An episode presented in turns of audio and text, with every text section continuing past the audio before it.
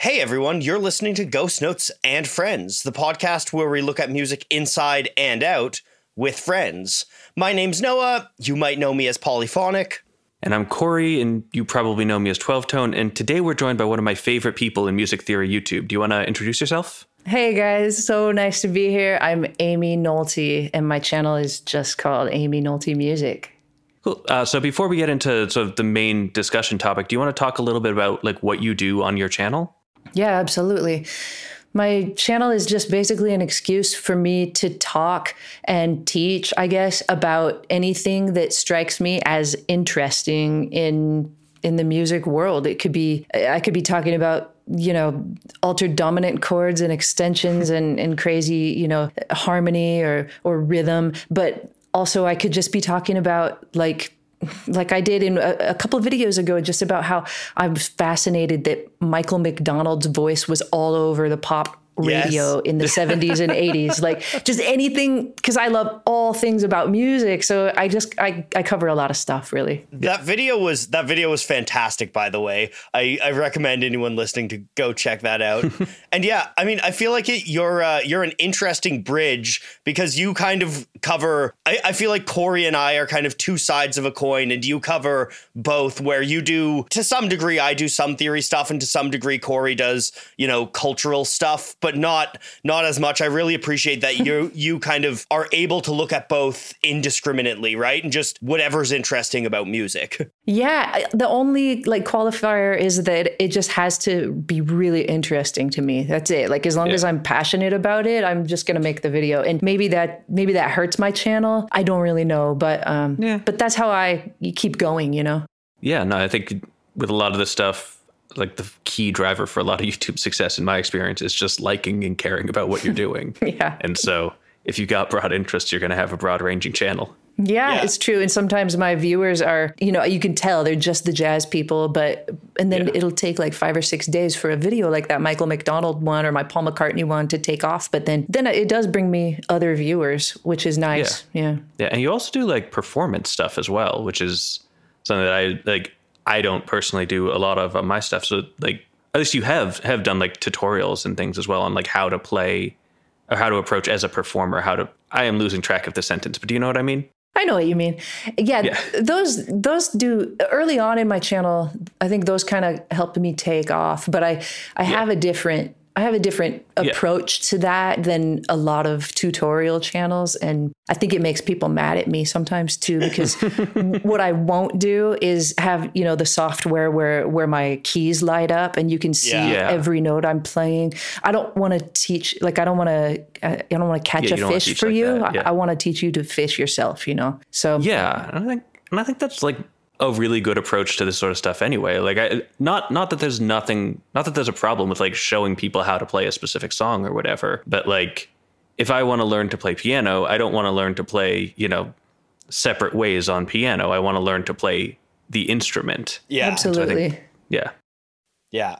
Although, you know, separate ways is a banger. So We're talking and, about Phil Collins. Is that right? uh, I was talking about Journey, but uh, oh, Journey. That's right. What am I thinking? I was thinking separate lives. Uh, yeah. I thought you were really going deep into Phil Collins right there. when I think of Cory, I think of Phil Collins deep cuts. yeah. yeah. I mean, that is my bread and butter. Ah, that's it. So do you want to do you want to introduce the topic that you um, suggested we talk about today? Yeah, why not? We're actually, I mean, we're kind of touching on yeah. it. I mean, Cory just asked me about my, you know, my performance aspect to my channel. And honestly, this is just something that I've, I've kind of always wanted to make a video about. But every time I think about making the video, I think, oh no, I can't do this in a way that that people will like it. I can't, I don't think yeah. I can explain myself well enough. I think people will think I'm complaining. So, anyway, my topic is the breakdown versus the making of. It's my frustration yeah. with the fact that all people want to see me do is tell them about something that already exists that they know and and you know break it down they they want to learn how to whatever how to play separate ways or separate lives either one yeah. right and they they know it already they want me to break it down show them how to do it teach them something and and so my frustration is that that was never that was never who I wanted to be in music I, yeah. I I like to perform. I like to write. Um, I like to arrange and I like to gig. So when I show those things on my channel, they just tank. Like nobody yeah, wants to see me singing and playing. They just don't. And so that's been so frustrating. They don't want to see me, my writing process or, or, my arranging process, none of that. It's just all about things that already exist that they know about. Can I break it down? Yeah. Yeah. I think that ties into a similar frustration that I have, uh, which is that you know e- even though like I'm not making as much music on my channel or like in my life as you are, when I'm breaking stuff down, I also like I still can't break down stuff that people don't know, right? Like yeah. this is yeah. I think people will tend to think of us in some and we like to think of ourselves sometimes as tastemakers where I can get out there and show you this really cool song you've never heard of but like you know regular listeners of ghost notes will know that i'm a huge fan of jackson Browne. hmm. i've never made a jackson Browne video even though like he's not an unknown artist yeah because I just know that that video won't perform. Mm. Like if I did a video on Free Fallin', right? Like I know that Free Fallin' will get like a lot more clicks than anything Jackson Browne has ever done, and like this is my job, and so I do that, and so it's similarly like that. It ties into I think what what you were saying about how people want to see videos about things they know, and that's not necessarily a bad thing, right? Like I think that people seeking out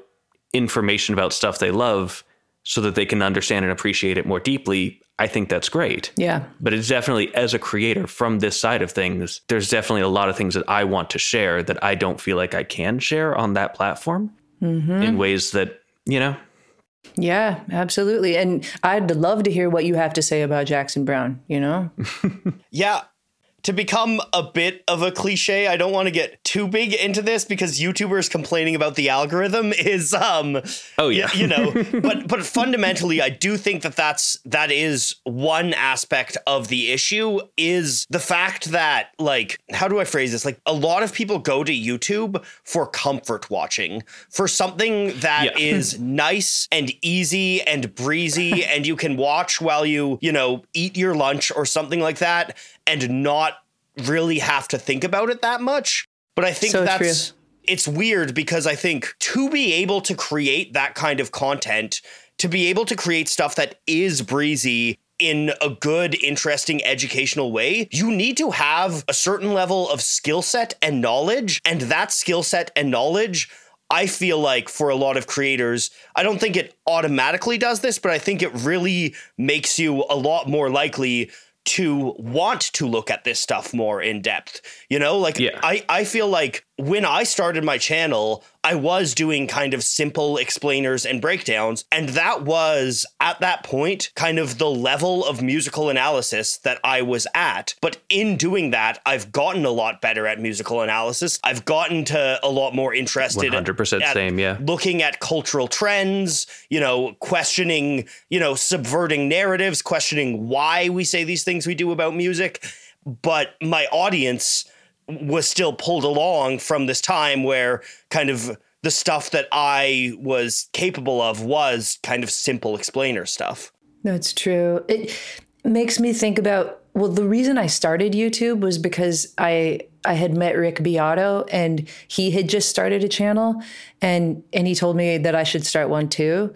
I tried like and and my first videos were all my my performances, my my covers, my arrangements, because I I was like I can do that. If I can make a bunch of videos, just you know, just yeah. playing, singing, whatever. Um, but those videos didn't do well, and so Rick said to me, Aimee, why don't you start teaching things? Yeah. And then those videos did do well. And I think we can also like we can also look at Rick's channel because he at first was a very music theory based channel, you know, with the whiteboard and the you know, yep. all of the modes and and um like doing yeah half hour videos on modes and stuff. Yeah, yeah, that's right. But his videos didn't take off until he started with the what makes this song great. Yeah. Yeah, I had the exact same like cuz if you look back at my early videos, what I was doing like really early was undergrad theory tutorials because that's what I knew. And mm. then I started teaching myself more and more esoteric theory. And then at some point I started doing song analyses as well. And I say as well. I think I I think I was ahead of Rick on that, but not by much. I think he and I started doing that at around the same time. Yeah. It was less than six months after I started doing that. After like a year and a half of doing the channel without them, I did like six, six months. I not even that. I think it was like four months after I started doing them, and one of my videos suddenly went, you know, super viral for me at the time and got like hundreds of thousands of views and suddenly it was like oh dang now i can do this as a thing and that's to this day i think that's i've gotten better at doing the other stuff in ways that are still interesting and still draw views, but mm-hmm. it's still like the anchor, my bread and butter, the thing that like attracts new viewers are these song analyses. And like I, I want to like I don't know how you guys feel about this, but I I don't want to complain about that too much because I do genuinely enjoy making those videos, right? Mm-hmm. Like I find them satisfying. Like I do find myself restricted in the sorts of songs I can analyze, but like I am still picking songs that I like. I'm just picking them from a subset of things that I feel like I can talk about. And, and that results in a non representative sample of the things I like. And I think that if someone were to go through the songs I've analyzed, they wouldn't necessarily get a good sense of my musical taste. But like, I, I don't want to come across as like, oh, I have to analyze all these songs I hate. And, and again, I don't know how you guys feel. I don't want to speak for either of you. You don't come across like that. Yeah. I think that my issue with this is it's it's less that I hate doing these songs. Like I still enjoy some of these videos, but it's more that I feel locked into like kind of by this algorithm, I feel locked into you know perpetuating these systems and this canon in music that I don't really believe in or support. You know, like the kind yeah. of white dude dad rock stuff, which, and again, I'm a white dude. I love a lot of dad rock. This is not like yeah. disparaging this stuff, but for a long time and for a lot of kind of my own history, I have felt like, you know, that was what was most interesting to me. But now I kind of, it's not that interesting to me anymore. And I feel like there's, so many so many more exciting yeah. interesting weird things happening in music made by people that don't fit into that one kind of like very simple box and as a result of not being able to talk about it kind of the I, I sometimes feel like the algorithm is kind of forcing me into yeah. perpetuating this idea that you know, the best band yeah. ever was Led Zeppelin, and no queer people have ever made music except Freddie Mercury and except Elton Freddie John. Mercury, but you yeah. don't really talk about the fact that Freddie Mercury is a queer man of color, or you don't really pay attention to this stuff. You know, like like, and there's no yeah. no woman except maybe Joni Mitchell. Like this this sort of stuff that's what really gets well, to me about Stevie about Nicks, it. Yes, that but... too. yeah. That's so funny you guys said that. Cuz I, I, was just sharing with my husband the other day like like how I wish I could make a video. And I know uh, Cory you and I have talked about this, but yeah. I wish I could make a video about a female uh, knowing that it would do well, but yeah. there, there yeah. just really aren't any. And and my husband was like, "What about Stevie Nicks?" And I was like, "Well, yeah, maybe because yeah. I mean, she was in Fleetwood Mac and and that's a part of this whole classic rock scene. Plus she's sexy." I think yeah. that has to and do with it. I will say that even Stevie Nicks, like my landslide video, did not perform like a lot of my videos do. Man. So, like, and that's that's landslide, right? Yeah. That's not like some obscure like that. It's landslide. Look at your viewership. if you're like me, yeah. I mean, yeah. I, I think I I'm proud of the fact that 16% of my viewers are women, but I'll bet your I'll bet yours aren't that high. Is that right? Yeah. Yeah. I, I haven't looked in a while, but I, I, it's probably a couple points less than that. But it last time I looked, it was in that range. Yeah. Driven in large part by a lot of my viewership coming in through the uh, Welcome to the Black Parade video, which had an unusually high mm. uh, female viewer count. Uh, this sort of uh, ties, I think, you know, Noah and I have talked about this before. I, I don't know if we've talked about it on the podcast, but like at least in private conversations where on sort of on music YouTube, it feels like dad rock is the price of admission. Yeah. right? Like you you can do your other things and they'll they'll do fine. But like occasionally you just got to do a video on Stairway to Heaven. Yeah. Hmm. it's just it's not an option. Like every music YouTuber has done one. It's like it's just how it works. And then, you know, there's Actually, I, I, don't know. I don't know if Aimee's done. No, maybe that's why my channel isn't as big as yours. but no, it's like stuff like that. You got to like you know, comfortably numb and or some Pink Floyd song. It doesn't have to be that one. Yeah. But, you know, uh-huh. there's just these artists you have to talk about and these, these songs. And like Noah was saying, it reinforces this canon. Uh, but I think we sort of accidentally, and this is my fault, but I think we've drifted away from the topic of like performance Yes, specifically. yeah. That's true. Which I think Aimee wanted to cover. So, like, yeah, go ahead. The other thing I, I think of is that I have looked at my other music YouTubers channels, the, the ones that do perform and, and write. And um and it's the same across the board. Yeah. Their videos that are about that stuff are much lower views than the, than Yeah. their breakdowns. the one space where I, I think that sort of you can get away with some of that stuff and that I've seen a fair amount of people do is like challenges. Yes. Right. Like I mm-hmm. think a lot of like what Andrew Huang does and a lot of what, or at least not so much anymore, but a lot of what he got famous for was like, you know, I'm making an entire beat out of, you know, sounds that I recorded in a, in my garage or like Yeah. I don't know if he ever did that one, but like I think the like the thing Adam and Rob Scallon did fairly recently where they like rented a studio together and taught each other the styles that they like Rob taught Adam to write a metal song and Adam taught Rob to play a jazz song. And so like and you know, it's about making music, but the point isn't to make it's not just like I'm going to try and make the best song I can, right? Because mm-hmm. that's it's like here's this interesting challenge can you beat this and then you know the actual music that comes out of it isn't really the point like as a metal fan the metal song adam made was not great like Yeah. I, I love you adam if you're listening to this it was fine I, for a first effort at metal it was better than you know a lot of people would have done but like the point wasn't that it was like oh now adam has a single that he can release and is now an established metal artist or anything I'll have to watch that video. I haven't seen it. Yeah. Yes. Yeah, the one thing I will say, Adam, if you're listening, please never try and metal scream like that again. Uh, just as someone who knows proper technique on that sort of thing, it hurt. It hurt my voice to hear that. I love you, but you know that sounded really painful. We'll timestamp this in text Adam because he needs to know that. I think it's interesting because I think that like this is kind of the way it, it the way that this is is sort of a reflection of like ongoing cultural trends of I feel like I don't really know why this has happened but I feel like there's just been in general like less focus and interest on the craft of making music and the process of making music.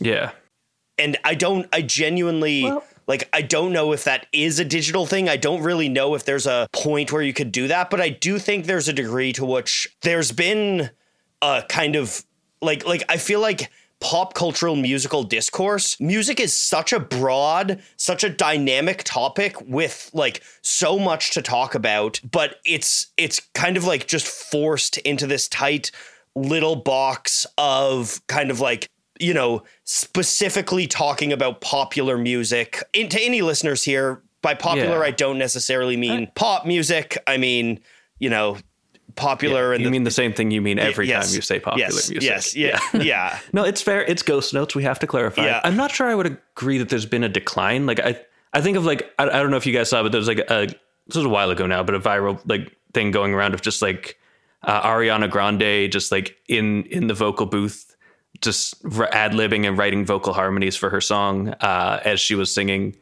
and so just I think stuff like that is still interesting. I think the the thing is that like when we're looking at making music, what we want is stories, uh, and we're looking we're looking for content in general. We want stories. Humans love stories, uh, but like the thing about stories, especially like on YouTube or on whatever, is there needs to be like a hook, and there needs to be something that will sort of grab you and like make you convince you that this is the story that you want to listen to. And so like that gives analysis a really easy way in because I can just be like, this is a song you know, and like I'm going to tell you the story about it Right. but whereas you know and similarly challenges can play to a lot of those strengths too where it's just like oh that's a really interesting thing. How does this work? Or you know if you go back and look at like old timey reporting on like stories of music they'll often be like oh here's something about a band you know and let's get into the recording studio with them and see how th- what their process is. But like Yeah. it, it can be hard to sort of take like oh here's someone you don't already know making a song and trying to sell that because like the, what is what is my hook that convinces me that you know and and- this isn't necessarily I don't know I don't want to say that like what am I trying to not say a lot of things but like I I don't want to say that this is necessarily right or good or you know but I I, I get like the the tendency to not want to take a risk on something like that and risk is a big word but you know yeah. it's a very short word, but you know what I mean. I do. And I think what you make me think of is like the perfection of music performance across Yeah. you know across media right now because you know if you scroll if you're a music person like me your instagram feed is going to look like a lot of people blowing your mind with their instagram posts musically. And that's probably why the ariana grande thing did well was because people do love Yeah. to see genius Yeah. and they love to Yeah. see it polished and fast. They don't want to Yeah. see me erasing, you know, uh, telling you, "Oh no, no, no, this kind of chord didn't work right here." I, you know, they don't want to. They don't want to see the real work, and that's, you know, it's fine. Um, but I, I think that's, you know, becoming increasingly part of our culture is to want to see everything genius and polished.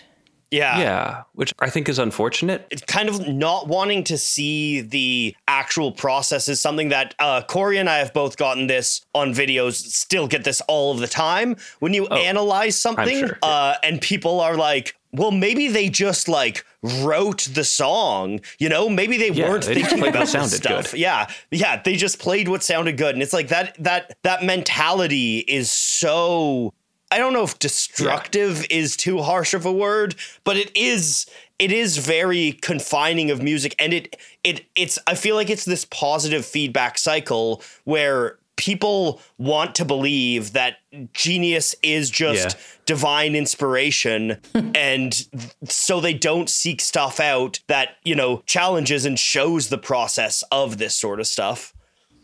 Yeah. There's this sort of like you know myth of like the song. The, uh, there's a bunch of songs that are some of these are myths, some of them aren't. But like, there's a bunch of songs that are like you know they wrote this in 15 minutes, and it's like oh, okay, cool. Uh, but like the song that they spent two months writing, that's also pretty good. Slight tangent, but one of my one of my favorite times I've ever gotten that they just played what sounded good comment uh, was on my video about uh, the Imperial March, which That's played by an orchestra. like They a just full vibed. orchestra. They just felt it, Cory. Just John, yeah, John Williams just vibed that whole thing out. Oh my gosh. Yeah. Well, I mean, here's my hang up too. It's not that I've never written a song in 15 minutes and it's not that No. I've I've never done something that that sounds good pretty fast, you know, but but I know that most people don't work that way and so I don't want to Yeah. one thing I don't want to brag, another thing I don't want to pretend to imagine that everybody out there who watches my channel can also can also do that. Yeah. I- Well, I, want to show them, you know, in a way that makes it accessible. So, yeah, it's a little little frustration, or not, not not a frustration, but yeah, like a quandary of mine. I think along with that too, like the idea that somebody can just write it, like, yes, somebody can just write a song in 15 minutes, but that doesn't exist in a vacuum. Being able to write a song Yeah. in 15 minutes comes from years of practice writing songs, listening to songs. You know, like like Bob Dylan is famously prolific. Bob Dylan is also has an encyclopedic knowledge of American folk music and spent like Yeah. the early part of his life playing through all of these folk songs that he would then lift the tunes from when writing his songs. Like I think the the the idea even when people do write songs in 15 minutes they're not actually writing songs in 15 minutes. They're writing songs in 15 minutes plus a lifetime of love and study of music. It's just hard to go, going back to what cory said about story it's hard to conveniently narratively show a lifetime of writing and thinking about music Yeah, it's the question of like if they played what sounded good, how did they already know what would sound good? Yeah. But I think like another thing is like, you know, if you talk about and we're we're really hammering this writing in 15 minutes thing, but that's because I I personally do not like it as Yeah. like a mythologization. I don't know what that word is, but a myth I, I'm going to say that's a word now, uh, and we're just all going to deal with it. But um, but that that sort of idea of that is like, what does it actually mean to have written the song? Right? Like, this Black Hole Sun is a song that this gets said about, uh, where like Chris Cornell was this like driving, and he came up with this while he was driving in like 15 minutes. But like, he then went and showed it to the band and the band made their own adaptations they then recorded it in a studio with a producer who added their own stuff that was an engineer like a lot of a lot of other components went into what you hear as black hole sun after chris cornell had quote unquote written it in those 15 minutes True, and the the likelihood. I mean, I don't know that story, but the likelihood of Chris Cornell hearing the harmony under the melody that he had written, Yeah. are is not high while he was in the car. yeah Right. Yeah. I mean, the car, the car is, is a complicated place to be thinking about music. There's a lot of sounds. Yeah, it's true. I, I do write a lot in my car, but um, Yeah. I was just thinking of uh, the Beatles Get Back video or not Oh, video, yeah. uh, you know, Movie, yeah. Right, we saw that song in the course of about a four or five hour, you know, edit Yeah. that we all got to be privy to. We saw that song get written, and to me, that was, you know, one of the most fascinating parts of of that series was because we we already know what that song is. We know what a giant hit it was. Yeah. And to see Paul McCartney just fumbling through and grasping at straws was, I mean, freaking fascinating, right? it's that's one of my favorite things. I mean, this is a real tangent, but about like archival releases, like the Beatles anthology is great for that, where you see these like versions of songs that you know and love that just do not work, you know, that they're like Yeah, yeah, trying yeah. them, or like there's like Dylan's bootleg series. Also, like there's there's uh, recordings out there of Dylan trying like a Rolling Stone in three four time, and it it doesn't work. You know, like I Yeah. I think that that stuff is it's so valuable, and I, I mean I think that's why it's it's valuable to have people doing this and showing this stuff on YouTube because like we said it kind of deconstructs these myths but also like growing up now I mean someone like Ariana Grande you can actually go back and look at her early YouTube videos that are her singing on YouTube as a teenager and it's it's a thing where like statistically there's enough musicians on YouTube that somebody is going to be somebody who is on YouTube kind of like is a musician who is interested in showing their writing process and stuff like that is going to someday be a kind of massive culture changing star. But imagine if we had that documentation of that because there was a culture of any musician doing that.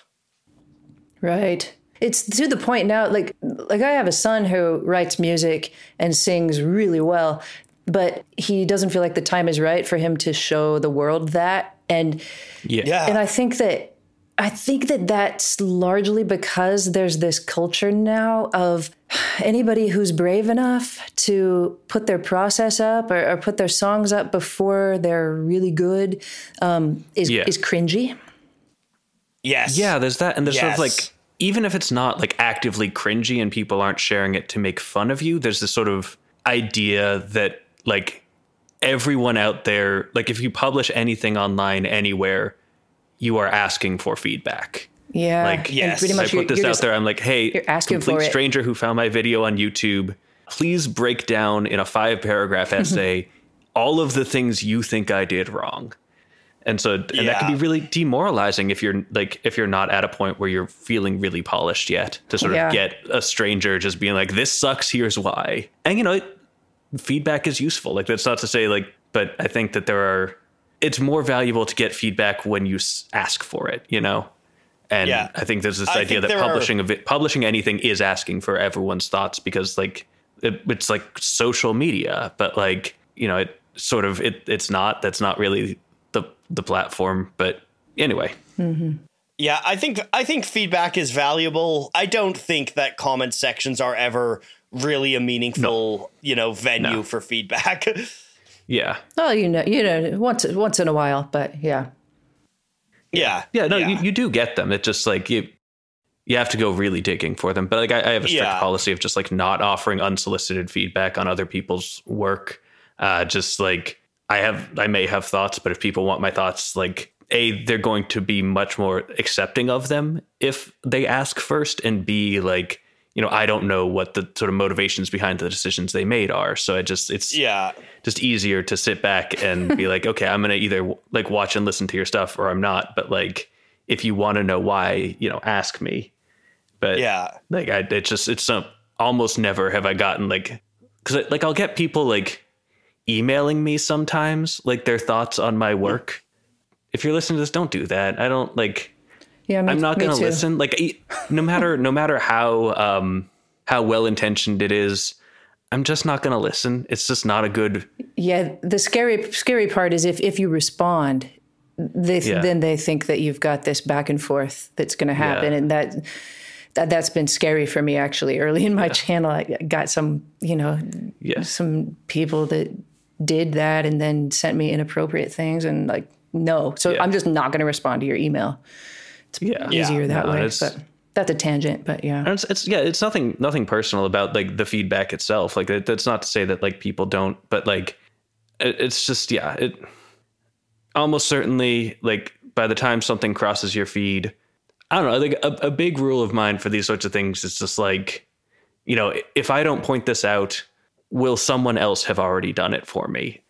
Pretty much always yes Always. always yes by the time i unequivocally become yes. aware of it like unless like we're like personally like close friends and i am the only person who's seen this video in which case you probably asked me for my feedback anyway but like you know but in, in almost every case on youtube someone else has already left the comment That's right. And there's a, So it's there's a just- thumbs up reason or, or button for Yeah. a reason. Like if you if you think of something, just scroll. Somebody else has already said Yeah. it. Hit the like. You know.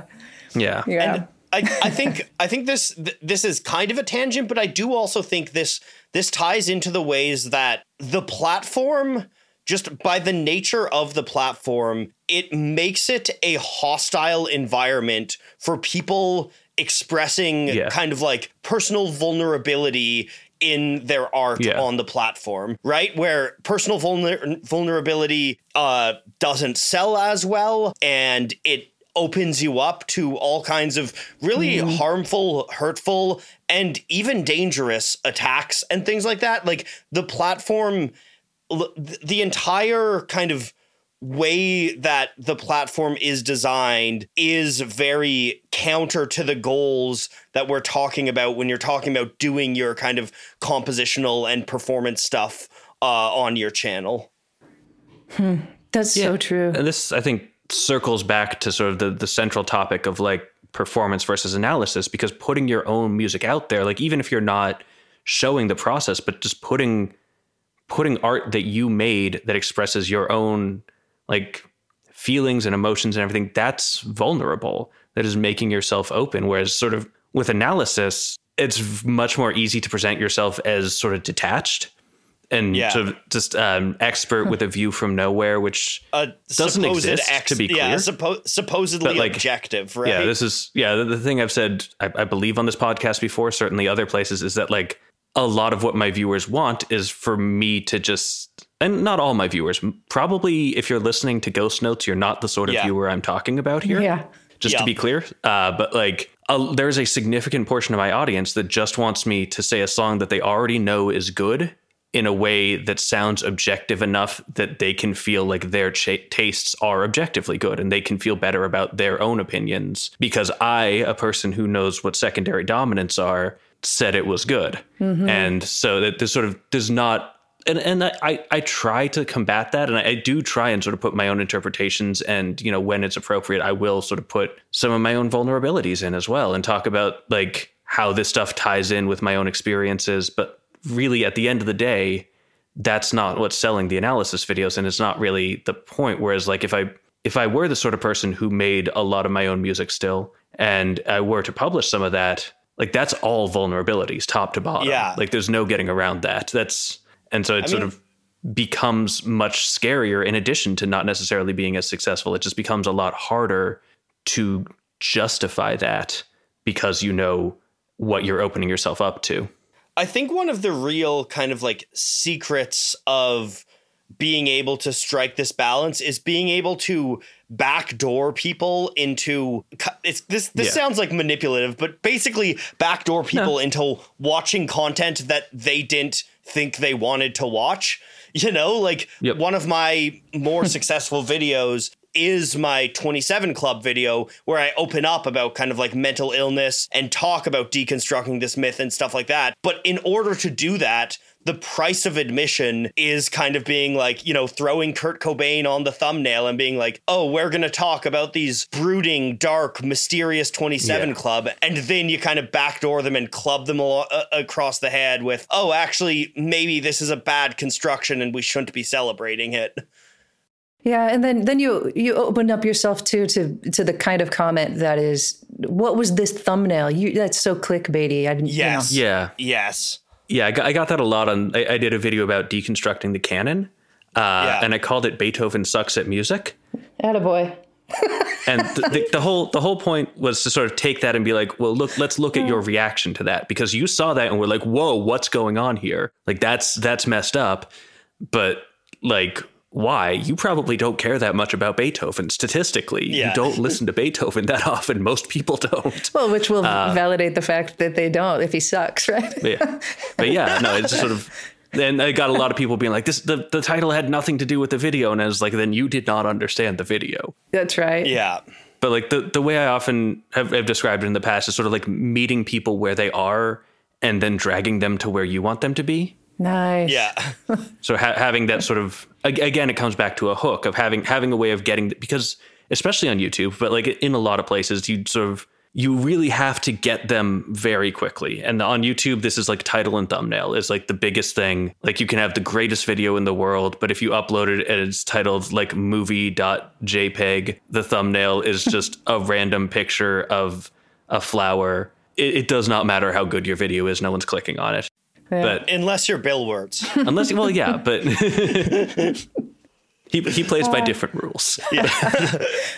but it's just it's just have having something there that like i often think of it like i have to get you in the door and then my intro is about me sort of taking how i got you in and connecting that to what i'm trying to do. And then from there i'll just let go just go whatever wherever direction i want and trust that you will follow me as long as you're interested.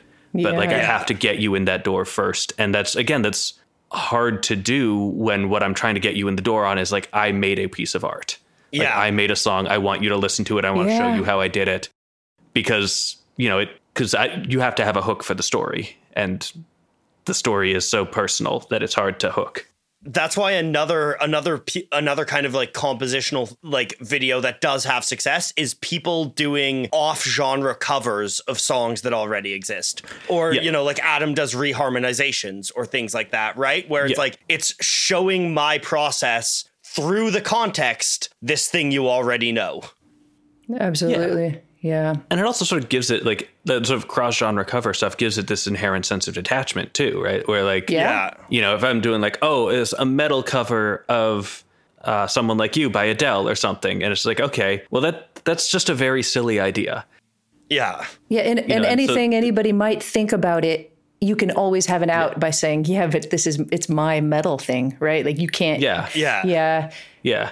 Or like, yeah, it, it's a joke, right? Like, Yeah. there's this sort of like this def- d- defensive of like, oh, it, I'm, I was just playing around. This is just for fun. That's right. Whereas, you know, if, if it's like a song that you poured your heart and soul into that Yeah. Uh. like conveys something deeply emotional and personal to you, to the but you were talk, talking about you know having a hook and a thumbnail and a title. That's something that i feel like i've gotten better at over the last year since i joined the nebula community because we kind Yeah. of help each other to to get good at that. Like one of the most vulnerable things and, and you've said it is when you share an original composition. And and i've always done it. Like ever since i joined youtube any album i put out any single i put out i I make a, a video of that single, you know. Uh, Sometimes it's a footage in the studio that I cut together and make it like a music video or, or whatever, but I've always known that it's going to get far less views than than my other videos. I just like it makes me wonder should I give it another shot with the next single I put out having some kind of hook and thumbnail to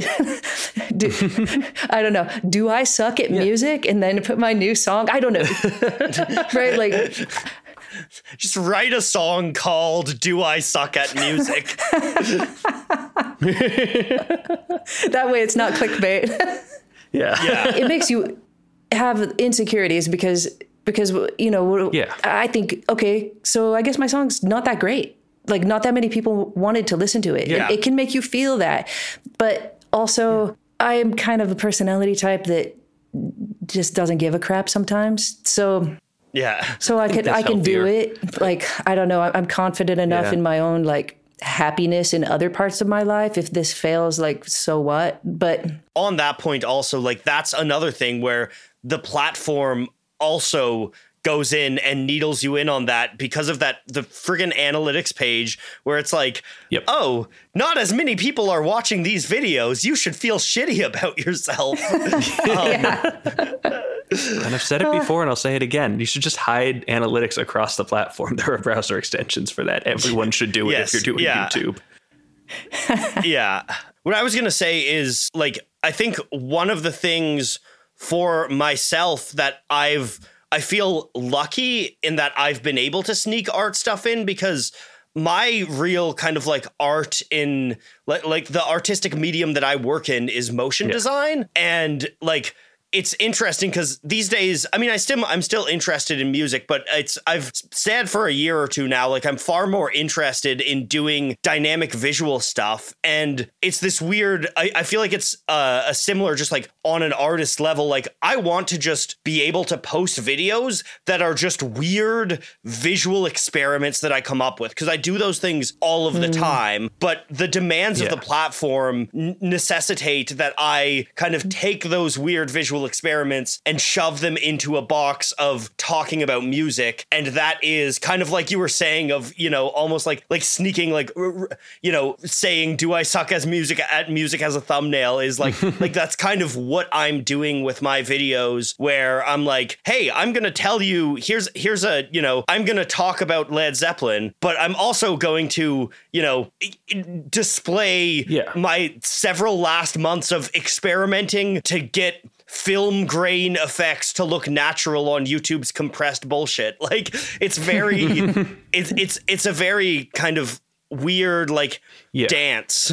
Yeah, and I think so when when you talk about that sort of stuff, the the reaction you often or I don't know you specifically, but like when when YouTubers do the response is often like, "Oh, just start a second channel and just put stuff there." But it's just like this stuff takes a lot of time and it takes a yep. lot of effort and it's just you know, it it's sort of because of how much time it takes and because this is our job, it's sort of like we have to, at some level, if we're going to spend months experimenting on getting film grain to look natural on YouTube, like, you know, which which we've all done, we've all been there, uh, but like, uh, it just sort of has to be for a purpose. Like this is too much time to be a hobby when it's already yeah. also our job, and so like yeah. there's an extent to which like, yeah, I could a, a video like you know, Aimee, if you were to like publish like your next single video on your channel, it probably wouldn't do as well as your other videos. But if you were to publish it on a side channel, it would do even worse. And so like there's still that that desire to get this in front of the people who want to uh. see what you're doing, even if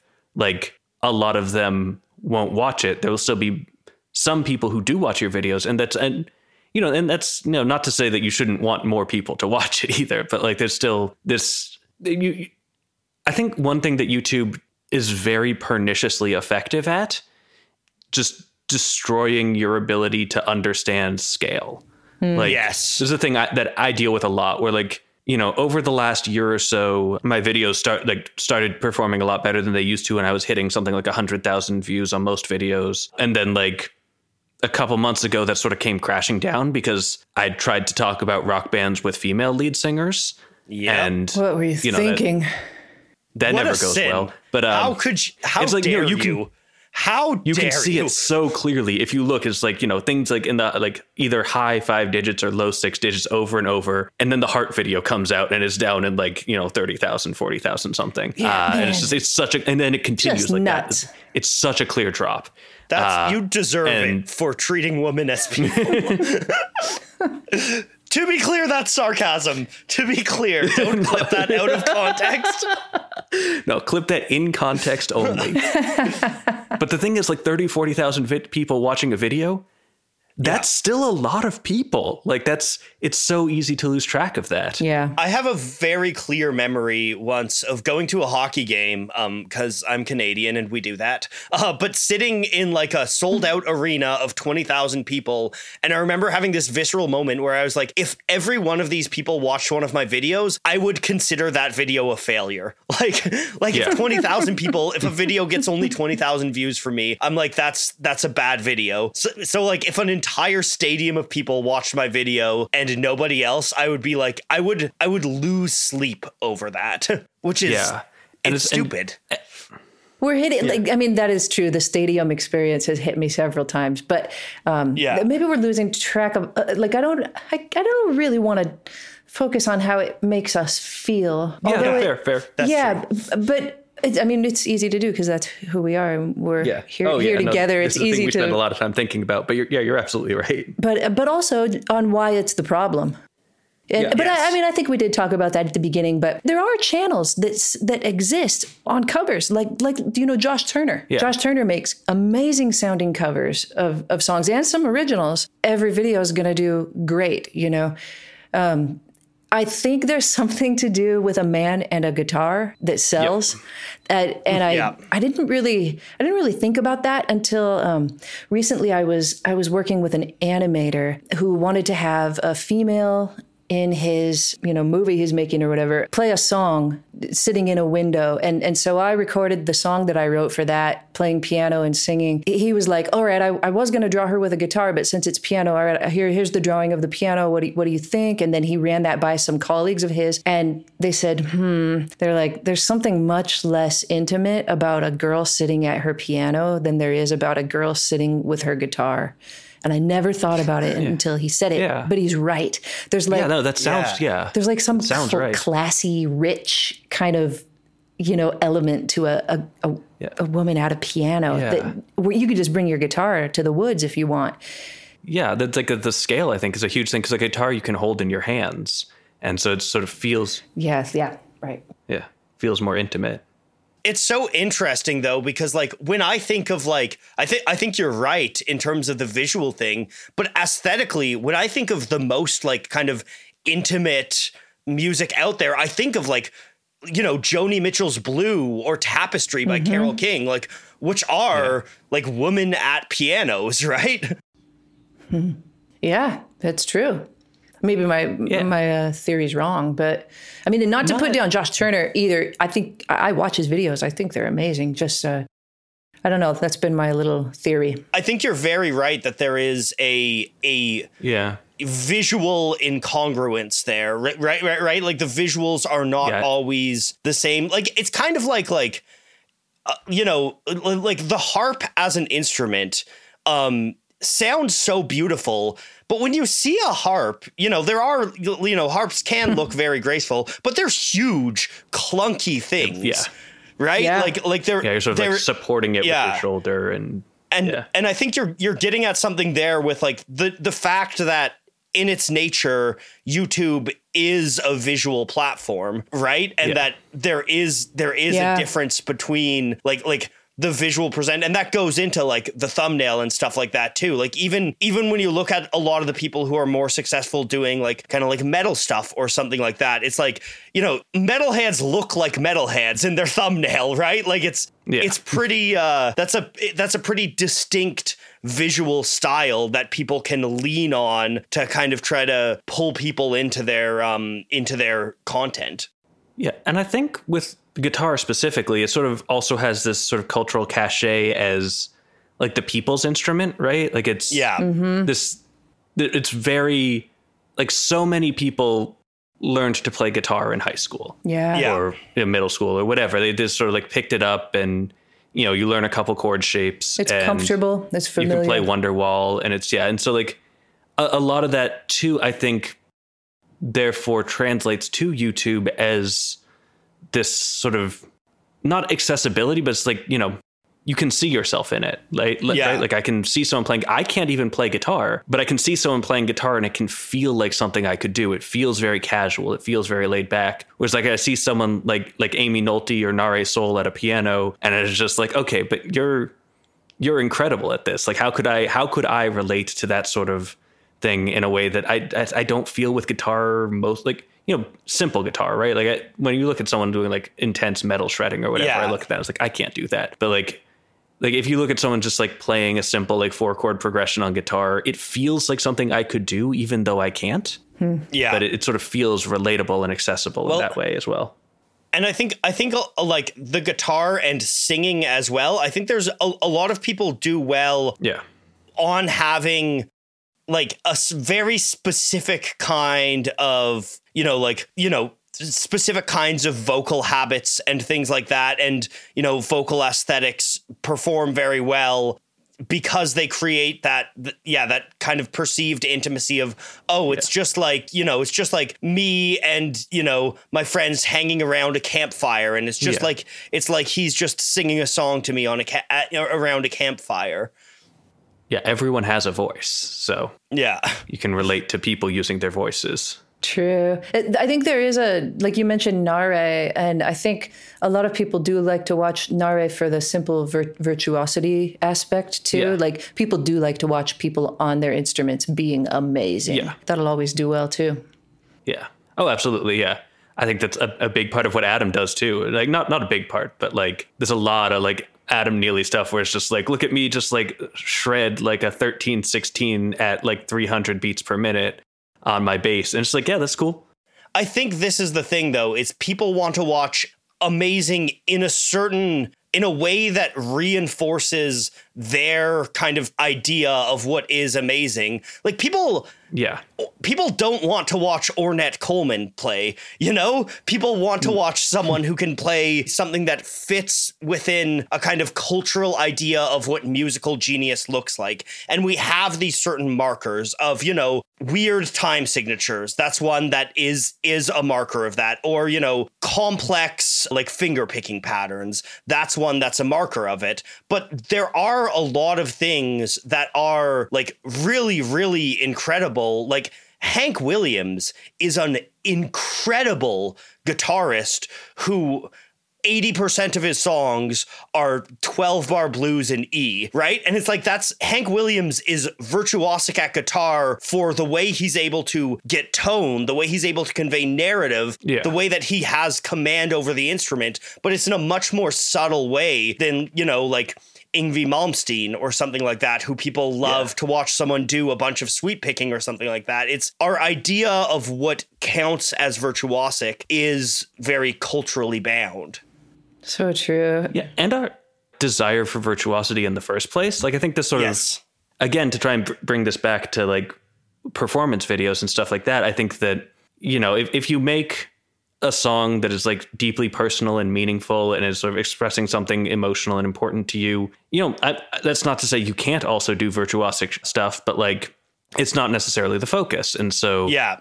like if I go click on a video of like, here's this song I made about like, you know, again, something really important to me, then it's, I, I don't necessarily go in expecting that you will do things that meet my sort of stylistic markers for like, this is impressive, even if like it's, even if I like the song. And so it's harder again to sort of sell that because I'm coming in wanting you to show off instead of just to tell me something. True. Yeah. Yeah. Noah's point too about like Ornette Coleman or whatever, like Yeah. like I I would watch Ornette Coleman shred, you know, Oh my because god. I For days, uh, right? right? Like for days, yeah. But it's funny, like one of my like nightmares as a musician is that people that I'm that I'm close to in my life, like not necessarily in a music way, will send me a video of something they want me to watch because they think it's musically amazing. But I'm, Yep. you know what I mean? Like, Yeah. it's Yeah. it's the worst because you have to respond to them and be like, "Oh, I'm so glad you thought of me." Like, yeah, I was just gonna say it, it. It circles back to. I mean, everybody has different tastes about what they find amazing, what they find beautiful, and I guess Yeah. it, it to circle back to when you asked me what my channel was about. I, I did say anything that interests me. And Yeah. Yeah. I mean, that's that's my answer. Like, so I mean, I guess if I if I'm gonna keep at this, and I plan to, I I'm just gonna continue to do that. So so there it Yeah. is. You know, like it- Yeah. it's me. Well, Yeah, and I, I, I often like even outside of like people that I know, I will often get stuff from like viewers They're just like, you should make a video about this, and uh, like I'll look at the thing and I was like, I, I'm just Would- not interested, Yeah. and like that's not to say like I'm never interested in suggestions people send me, but it's just I, I'll get these things, you know. So this is clearly something that's really important to this person, and they have something that's really that they have a deep, meaningful connection to. Either you know it's something something they read about that they thought was really interesting, or it's a song that they love, and like I I take those seriously. But like more often than not, it's something where I just look at and it's like I am not the person to make this video. Yeah. Like Right. I understand why this video might want to be made, but I need to care so much more than I do in order for this video to be made by me. And it's just because I think like I think the best art and the best videos come from a place of deep passion and really really loving and caring about the thing you're talking about or, or you know being some so like being frustrated potentially but like having a strong emotional attachment to it Yeah. And like I think in videos, as in songs, as in all art, but you know, you, you have to have that. And sometimes it's like the best response I can give is like, you should make the video about this instead because clearly you care a lot more than I do, but I can't say that necessarily Right. because that don't go over well. I say that frequently. Yeah. what you're getting at too is also just one of the big paradoxes about the whole thing we're talking about in the first place where the the in terms of quality, the best videos come from a place of passion, but in terms of performance, Oh yeah, completely different. Performance in terms like like YouTube performance, like algorithmic performance, in terms of pulling numbers, like The best videos come from being about Stairway to Heaven. Yeah. Well, yeah, well, and yeah, you need to try to find the overlap between like, okay, what can I be passionate about in a way that you know, what Yeah. can I be passionate about that people will watch? And so much, so much good art is lost because of that, you know, that drive. And I think that drive exists. You know, it's it exists in any form of art. It is the age old, like, you know, do you sell out versus do you do, you know, the Berlin trilogy or whatever. But I think it's amplified under the lens of algorithmically generated and driven Yeah. content.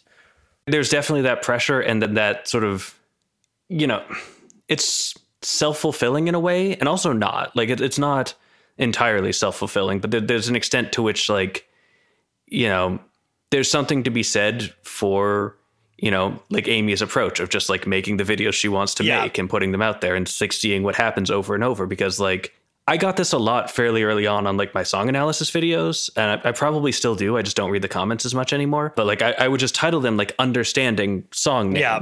And like it wouldn't be like, you know, a analysis of the harmony and composition of or whatever. And so I would get a lot of people coming in and be like, I thought this was going to be about the lyrics, but uh, like this is a really cool thing that I didn't know existed. And so sort of there's this again, this sort of paradox where like you you need to do things that people will click on but it also helps to try and get them to click on things they didn't know they wanted and Yeah. that there's still a lot of value and you know and to to an extent like i mean i guess sort of thinking about so this is a slight tangent but it was a thing i'd been thinking about coming into this that i never got around to mentioning. But another sort of performance approach like of like making videos that i have seen be fairly successful is sort of doing that as an extension of vlogging right? Yeah. like, like Dodie, for Yeah. instance mm-hmm. is sort of is someone who does a lot of like videos just about her life and then sort of and she is a musician and so she uses that as a platform to also do music mm-hmm.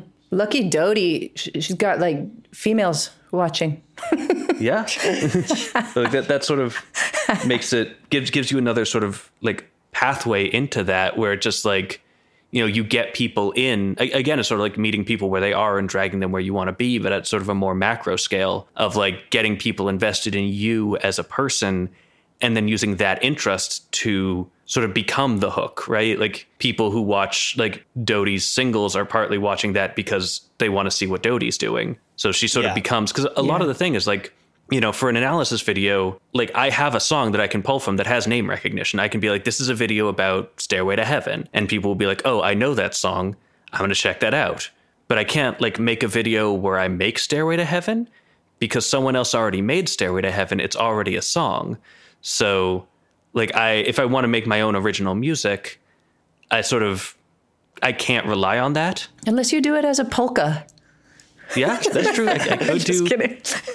that. Is that is my area of expertise? Is uh, You might be polka stepping on someone's toes rock. there. Yeah. Yeah, I think, I think, Weird I Al think there might sue, be an but- artist that does that. I've, I've Yeah, I feel like it sounds familiar.